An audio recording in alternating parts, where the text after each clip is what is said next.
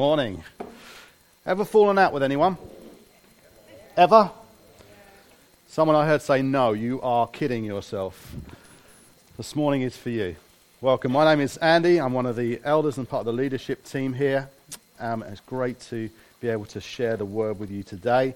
Um, we're into number five of a really challenging series, I think, if I'm honest with you. It's powerful, but very challenging because, you know, you can turn up at church and you can have a listen and then you can go home and do absolutely nothing about it. But it's pretty hard to do that when you're in a series that's designed to transform.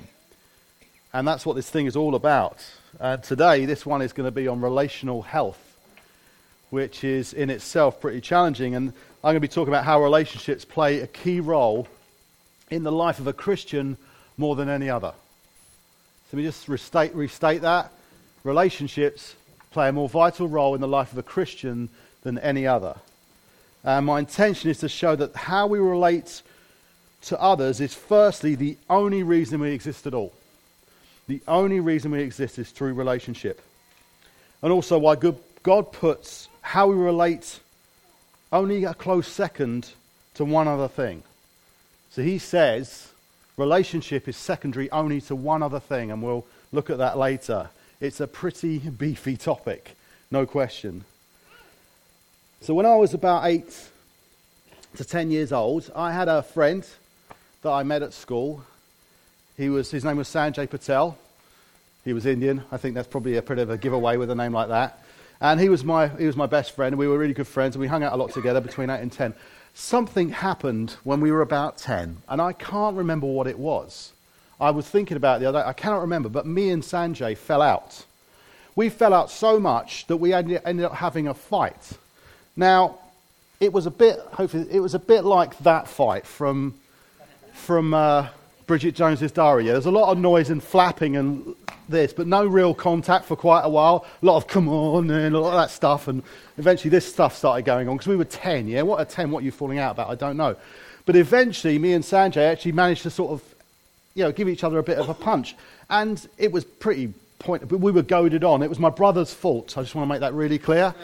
He was like, go on, everyone was around, go on then. And it was, uh, we were only little kids. But, but me and Sanjay, who were best friends, ended up falling out and I ended up, we ended up hitting each other. And um, when I think about it, when I think about that whole thing, I'm pretty sure I hurt him. I'm pretty sure I did. I know he hurt me. Um, I don't know who won. You know, we'll never know. Um, but yesterday, while prepping and thinking about this, that came really to the front of my mind. I felt awful. I really did. I felt he was a truly nice guy. That's why he was my best friend. And yet, on the turn of a dime, on a thing I can't even remember, and at 10, what is there to fall out about? I have no idea. We were fighting, and our friendship never fully recovered. We, we kept in, we were at school together, so we were kind of friends okay for the rest of the time, but we weren't ever as close again. Yesterday, I asked God for forgiveness, and I prayed a gushing blessing over Sanjay. I have no idea where he is now in life. I think if I tried to Google Sanjay Patel, it, I would get a lot of a lot of names. Facebook, I would get thousands. And he's got to find Andrew Smith. I mean, we have got no chance of finding each other ever through searching online. I would love to um, meet him again because somehow we, we hurt each other. Relationally, we hurt each other physically too. So, going into this preach, I felt it worth saying relationships are fragile. Even at 10 years old, it seems easy to fall out over something so small. The older we get, the more stuff comes in, it gets thrown at us, and the easier it is for the fanning in us as people just to destroy relationships. So I've called this, this message today actually Handle with Care. And we're going to cover three questions. I always try and preach in the form of a question. If you haven't noticed, I think that's critical to just growing, is ask questions. Someone asked this about relationships. How important are they? How do they get so, so easily damaged, and how do they get restored? And we might run over a little bit today because we're starting a little late, but I want you to get ready now to respond at the end in prayer. I want you to start fighting your stubbornness to say, ah, I'm just going to go downstairs and get a coffee afterwards.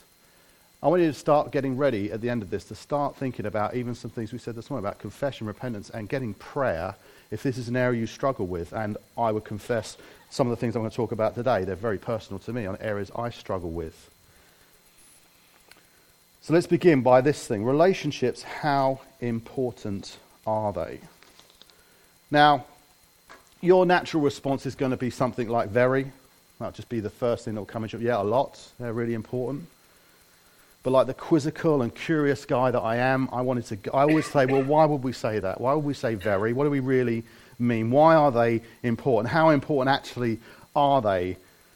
And if I'm honest, if they're so important, how come we, we kind of mess a lot of them up when we have difficulties in our relationships? So we'll come to the messing up bit a little bit later. I just want to stick with this question How important are relationships? And I hinted at it in the beginning. I said it, sort of mentioned it early on. They're really incredibly important, so important that without them we wouldn't even exist. So let's take that big statement on there. And I'm going to start by using the same section of Genesis I used when I talked about physical health, some extracts from Genesis 1 23 to 31. I'll read this out as Genesis 1 23 to 31. And it was so, and God made the beasts of the earth according to their kinds and the livestock according to their kinds, and everything that creeps on the ground. And God saw that it was good. Then God said, said, Let us make man in our image. Just think about that from this morning. After our likeness. And let them have dominion over the fish of the sea, and over the birds of the heavens, and over the livestock, and over all the earth. So God created them, created man in his own image. In his image, he, God created God created them, male and female, he created them. And God said to them, Be fruitful and multiply and fill the earth and subdue it, and have dominion over the fish of the sea and over the birds of the heavens and over every living thing that moves on the earth.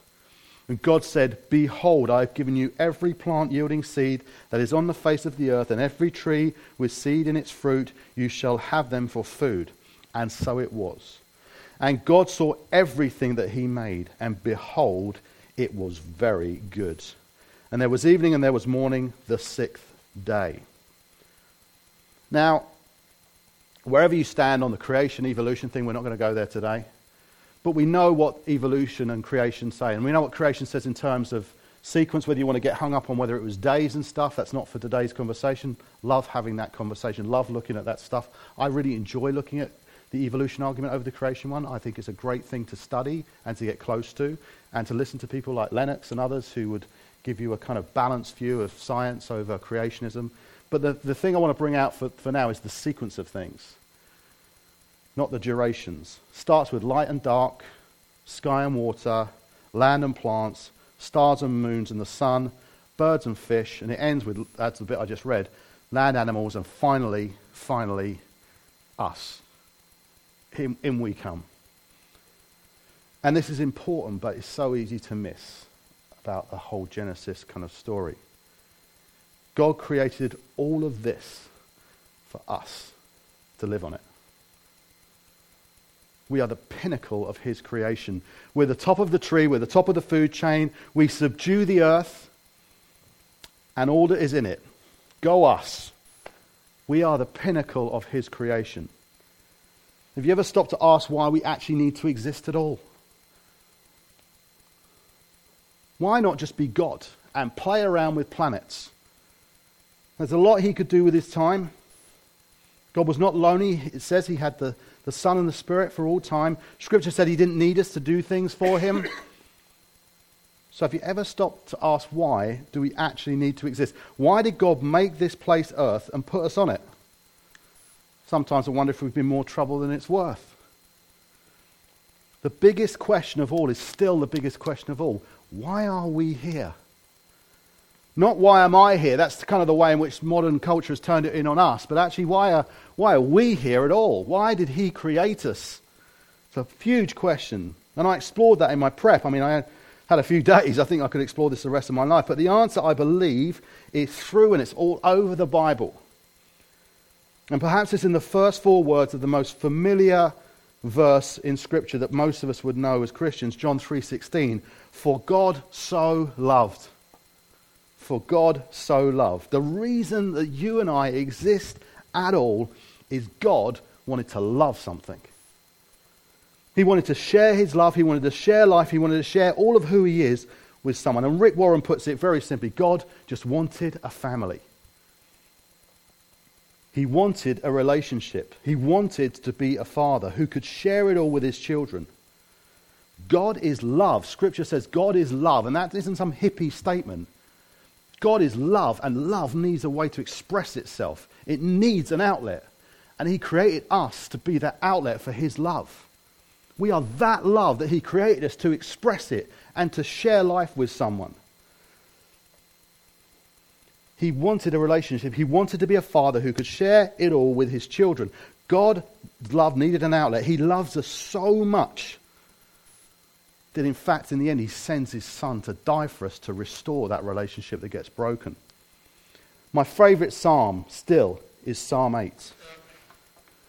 It has this line in it that's just been bouncing around in our small group for the last kind of couple of months. We keep coming back to it. Psalm 8 says, When I consider the heavens, the work of your fingers, so when I look up at everything and all that you've created. I don't understand it. What is man that you are mindful of him? The Son of Man that you care for him. What are we? Why is it? We, we have that. Why do you love us this much? And sometimes when we don't get Christianity, it's because we don't just understand how much he's trying to express his love to us. He's trying in every conceivable way, no matter how much we turn our back on him, to keep pressing in to try and show us how much he loves us. Relationship and love is at the core of why we exist. And it then carries on into how we should exist. So God created us for relationship. And to be in a real relationship, it's not like a mindless slave relationship, like some kind of a drone. True relationships are ones where we choose to love one another. You can imagine how dull life would be if we were just pre programmed to relate to a specific predetermined person and specifically predetermined marry that person. Predetermined friends. No choices, just that's the one. These are your friends. I predetermine this group for you. And you will therefore have relationship. It just wouldn't work. The freedom to choose makes relationships so special. When someone chooses to call me, you know, is Jerry still in here? Yeah. This guy is a great friend of mine. And on one occasion, years ago, he probably doesn't even remember, they asked people to sort of just say something about one another in a kind of very American kind of thing, you know. Let's just affirm one another.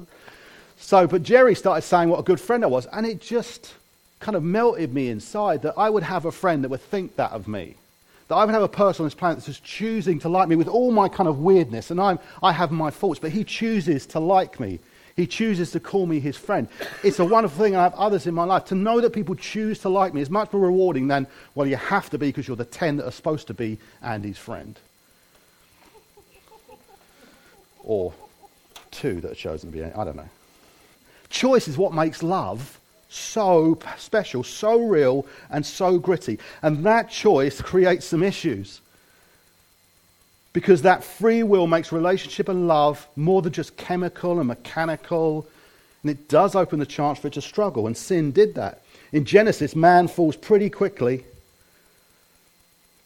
That free choice causes us to make some choices, and Adam makes some wrong choices in Eden.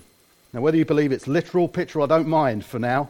I just want to make sure you know that it's clearly saying that man makes a mistake very early on that freedom kind of backfires a little bit. Man chooses to rebel, to disobey, to sin enters our relationship with God, and it damage is done. And then man struggles in the years that follow, and that's what the Old Testament is trying to tell you about the struggle of man to get its way back to God. One of God's responses is to speak through a man. He speaks through Moses to guide him in guiding his people, and so he issues ten commandments. Those commandments tell us at a very basic level about how we relate to God, how we relate to our parents, but the majority of it, by balance, is about how we relate to one another. How we are to love one another. Paul later writing, many, many years later, Paul writing in the letter to the Romans, this is the New Testament, he writes a letter to the Romans about the Ten Commandments, and he's just finished talking to people about taxes and owing money and stuff, and he says this. He says, Owe nothing to anyone except to love each other. For the one who loves another has fulfilled the law. For the commandments, you shall not commit adultery, you shall not murder, you shall not steal, you shall not covet, envy, and any other commandment are summed up in this word You shall love your neighbor as yourself.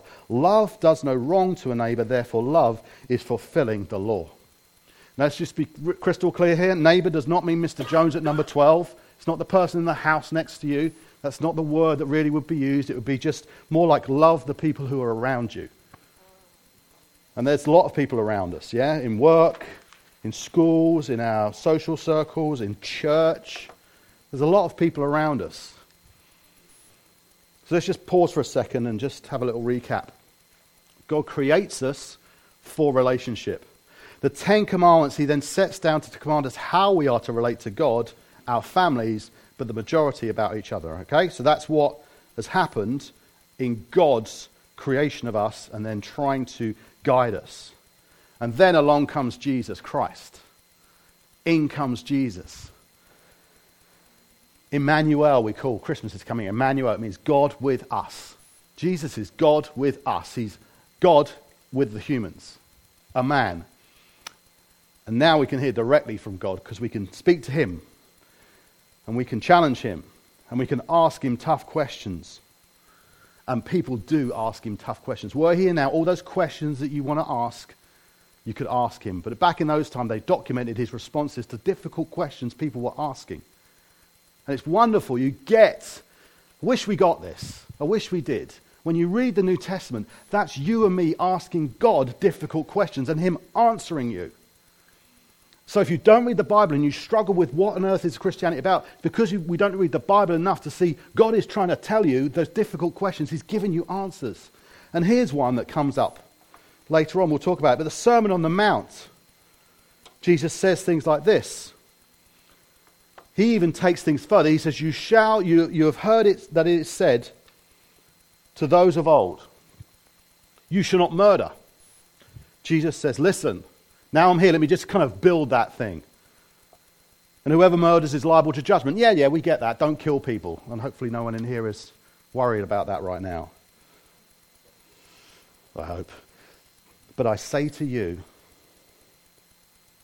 that everyone who is angry with his brother will be liable to judgment. Hang on a second. It's a bit more detailed. Whoever insults his brother will be liable to the council, and whoever says, You fool, you're an idiot, will be liable to the hell of fire. Hang on a second. God with us is now saying, I know you've got these things. Let me just expand on this because I hope you're not killing each other, but listen, I'm not leaving it there. Jesus kicks it up again. He says, Listen, my father gave you some basics. Let me explain it a bit more about the heart of my father because I am him with you. He told you not to kill each other. Yeah, we get, get that. My father's heart is deeper. Do not commit adultery. Sure, I, I understand that's a bad thing. Well, how about don't even lust? Because that sort of thing starts to break relationships down. Oh, okay, that's, that's a lot. Then later, the Pharisees. So the Pharisees are like a ruling class of the time. They get to ask God difficult questions, the questions that we would like to ask him sometimes. They get to quiz him on many things. They try to trip Jesus up, and he responds with something that seals this whole deal 100%. It's all about God, and it's all about relationships with one another. And I love how Jesus responds to this. So here it is. It's in Matthew 2 34 to 39. Now, remember, the Bible is historical record. If you want to deny that, you are denying every piece of science ever written. These are recordings of conversations that were had. If you want to say, well, I'm not sure that's really right what the Bible says, then you better throw every history book you have away because there's endless confirmations of these things. And it says, But when the Pharisees heard that he had silenced the Sadducees, so the Pharisees, one ruling class here, that he silenced another ruling class, they think, ah, they weren't smart enough, they didn't ask smart enough questions. We could trip him up with this one. One of them's a lawyer, so kind of a person of note. Asked him a question to test him out. He says, Teacher, let me see if I can catch you out here. Which is the greatest commandment in the law? And he said to him, You shall love the Lord your God with all your heart and all your soul and with all your mind. This is the great and first commandment. And the second is just like it. You shall love your neighbor as yourself.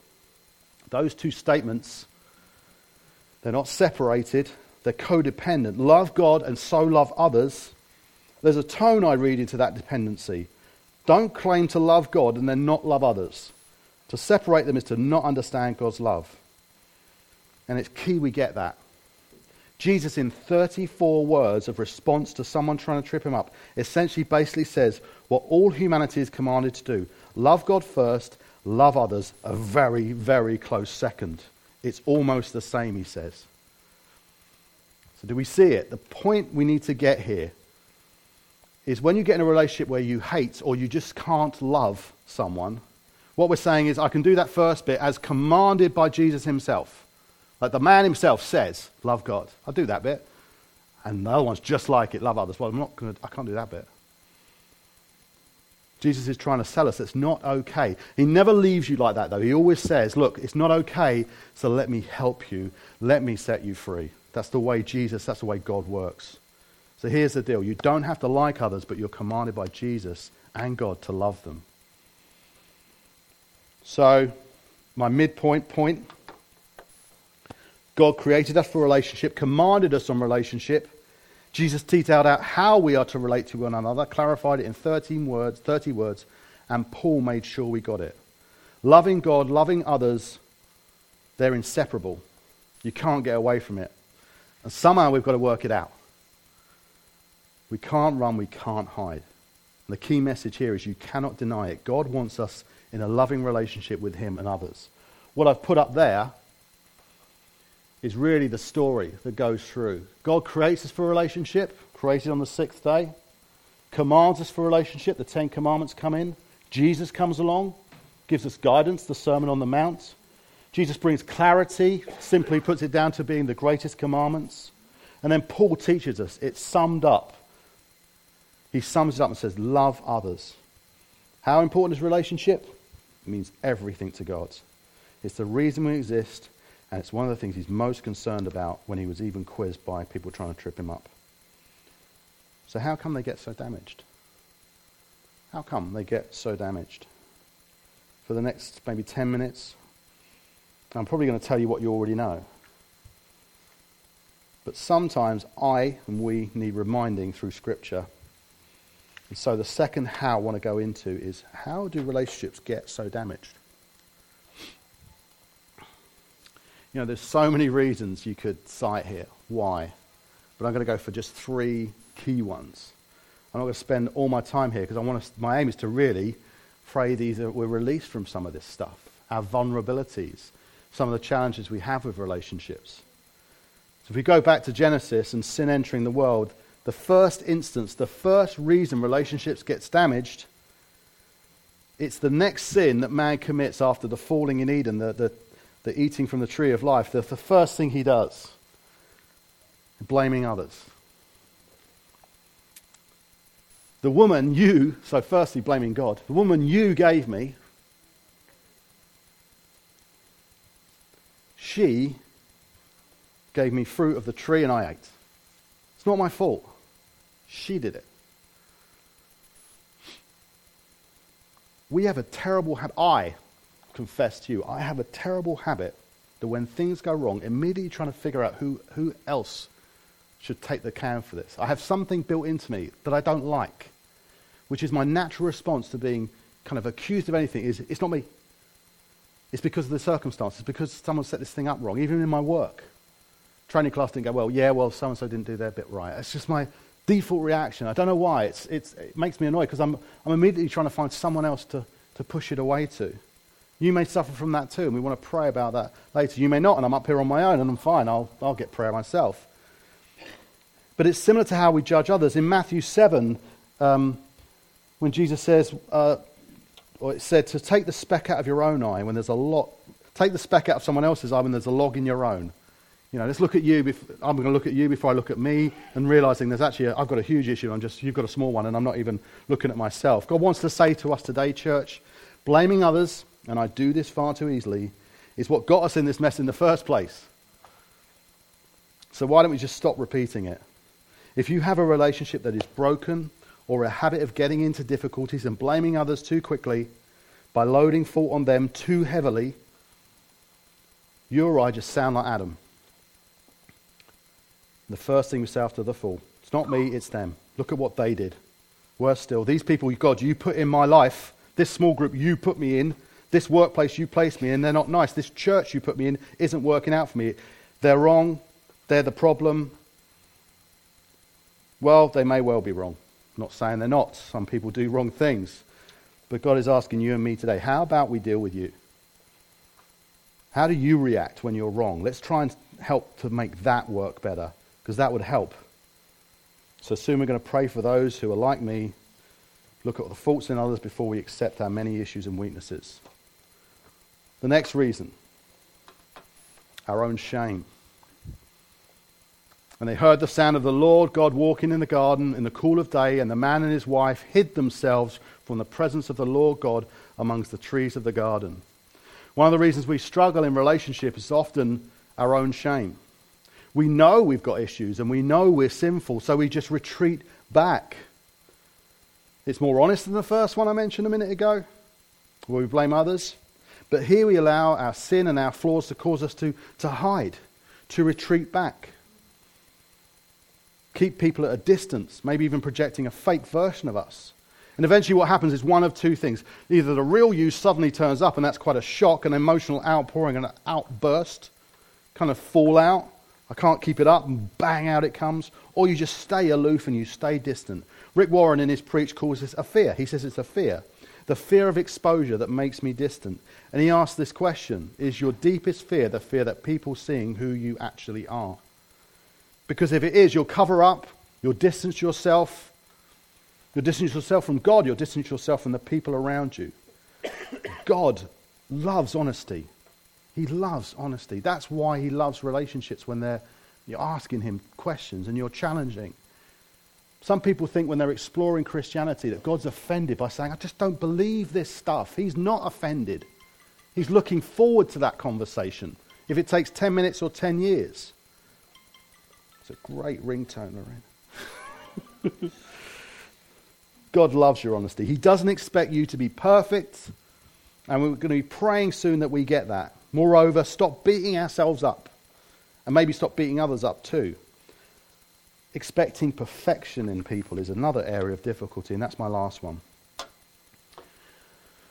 The third reason often relationships struggle, especially in the church, is an unrealistic expectation of others. Proverbs 3 5 to 6 says, Trust in the Lord with all your heart and lean not on your own understanding. In all your ways, acknowledge him, and he will make straight your paths. Now, it's never wise to tweak scripture. I would advise against it strongly, but I think it's okay to sort of add in not your, just your own understanding. Do not lean on human understanding. Because this proverb is saying, don't base your trust anywhere but in God. Don't seek your wisdom or guidance from anywhere but God.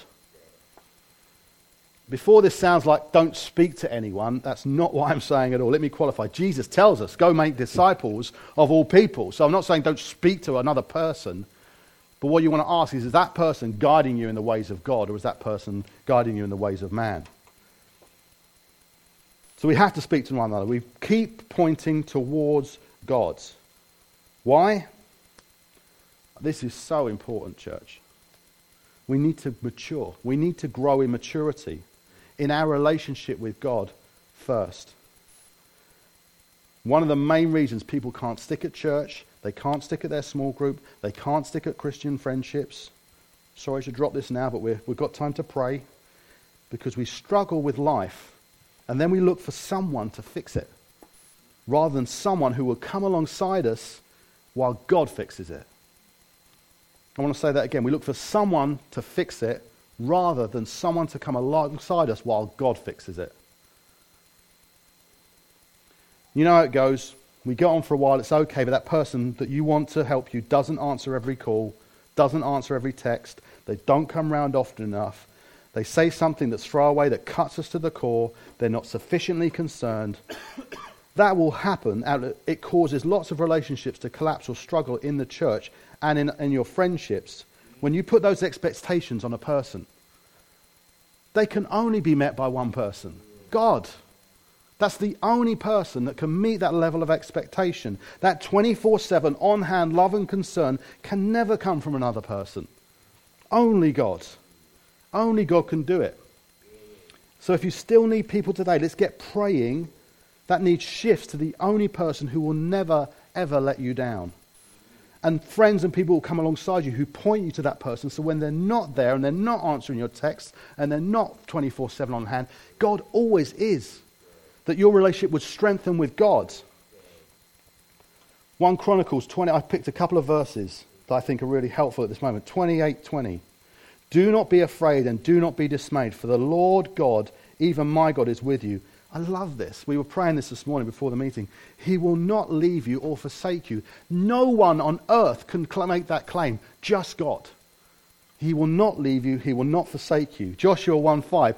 No one will be able to stand up against you all the days of your life. As I was with Moses, so I will be with you. I will never leave you nor forsake you. Church, I love you, and there's some really great people and friendships I have that are very close in here, but I will at some point forsake you. I will do something that will make you think, He never answered me. God will never be like that.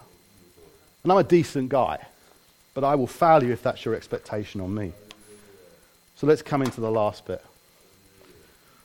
Let's land it. How do they get restored? Well, you know, I said at the beginning, the only reason we exist is because God wanted a relationship with something, something to delight in, and for that to delight in Him. And that's the reason we exist. It's also the reason Jesus died. Because of sin, because we did so much to break the relationship, because we got rebellious with God, we sin against Him, and we then sin against each other. We know we do it to deny we sin against God and sin against each other. I would like to break that. We know we do.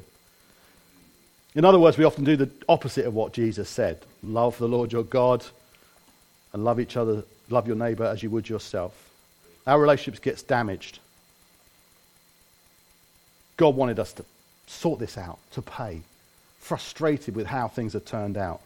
But he's too loving to make us pay the price for our sin, so he makes a way. He sends his one and only son and asks this If I load all your sin on this sinless man, the perfect sacrifice, who will appease me for your sin. If you believe I can do that, believe in Jesus that you can hide your sin in him, then we're good. We can have a relationship because I can't handle you like this.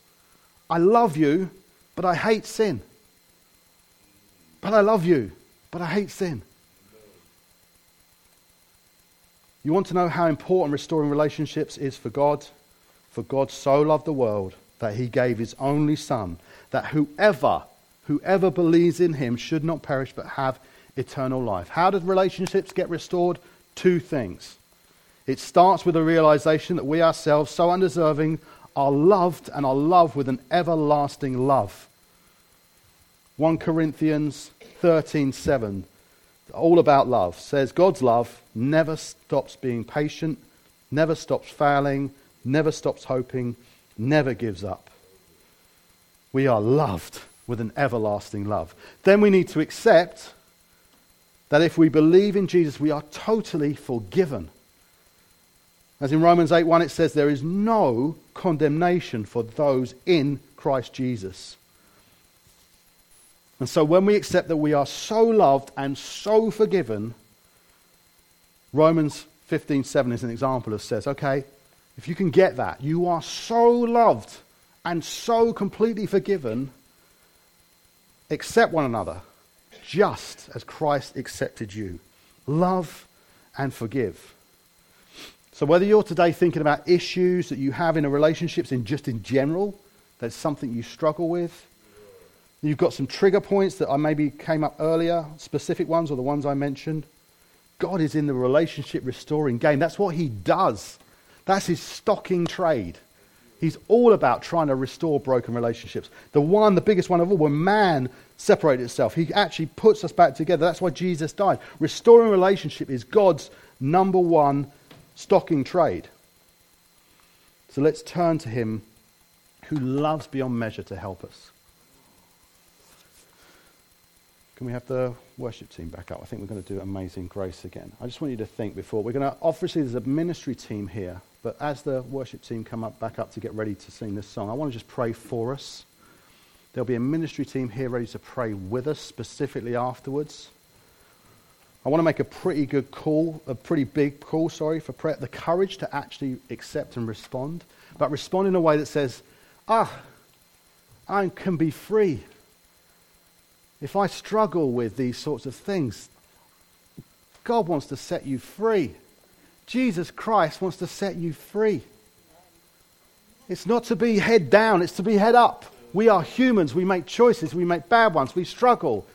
What will we do without Jesus? Who wants to repair that? Who wants to put, set you free? Who wants to remind us that He loves you so much and you are so forgiven? Now, just extend a bit of that to others. If you've got broken relationships and you're struggling to love, then Jesus tells us that's not what God wants for your life. That's not what He even commands in the Ten Commandments. It's not what I said on the Sermon on the Mount. I want you to be able to love. I want you to be free. It's not from God to dislike or to hate. Strong word, maybe. Just not to love. If there's someone in your life that you have a damaged relationship with, it's time to pray. And I want to pray a prayer over us too. It's time to ask God for help to forgive and to love others, to set you free from your judgment, or maybe the judgment you're putting on yourself. Turn yourself free.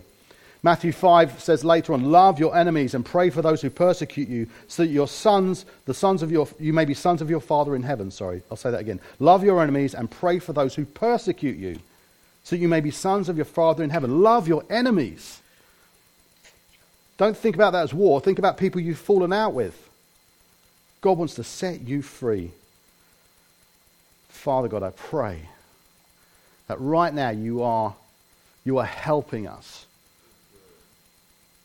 by making it clear I love you so much that I gave my uh, one, and only son that you might be forgiven completely. I pray you help us right now if there's relationships in the past or present where we're struggling to forgive and to love, that we would have some of that in our hearts. We've been forgiven so much that we might forgive others. We might forgive ourselves for how we've responded. Father, I pray you would set us free. You would help us in our relationships. You would strengthen us by your Spirit as we come to sing this song, the first line Amazing grace, how sweet the sound that saved a wretch like me.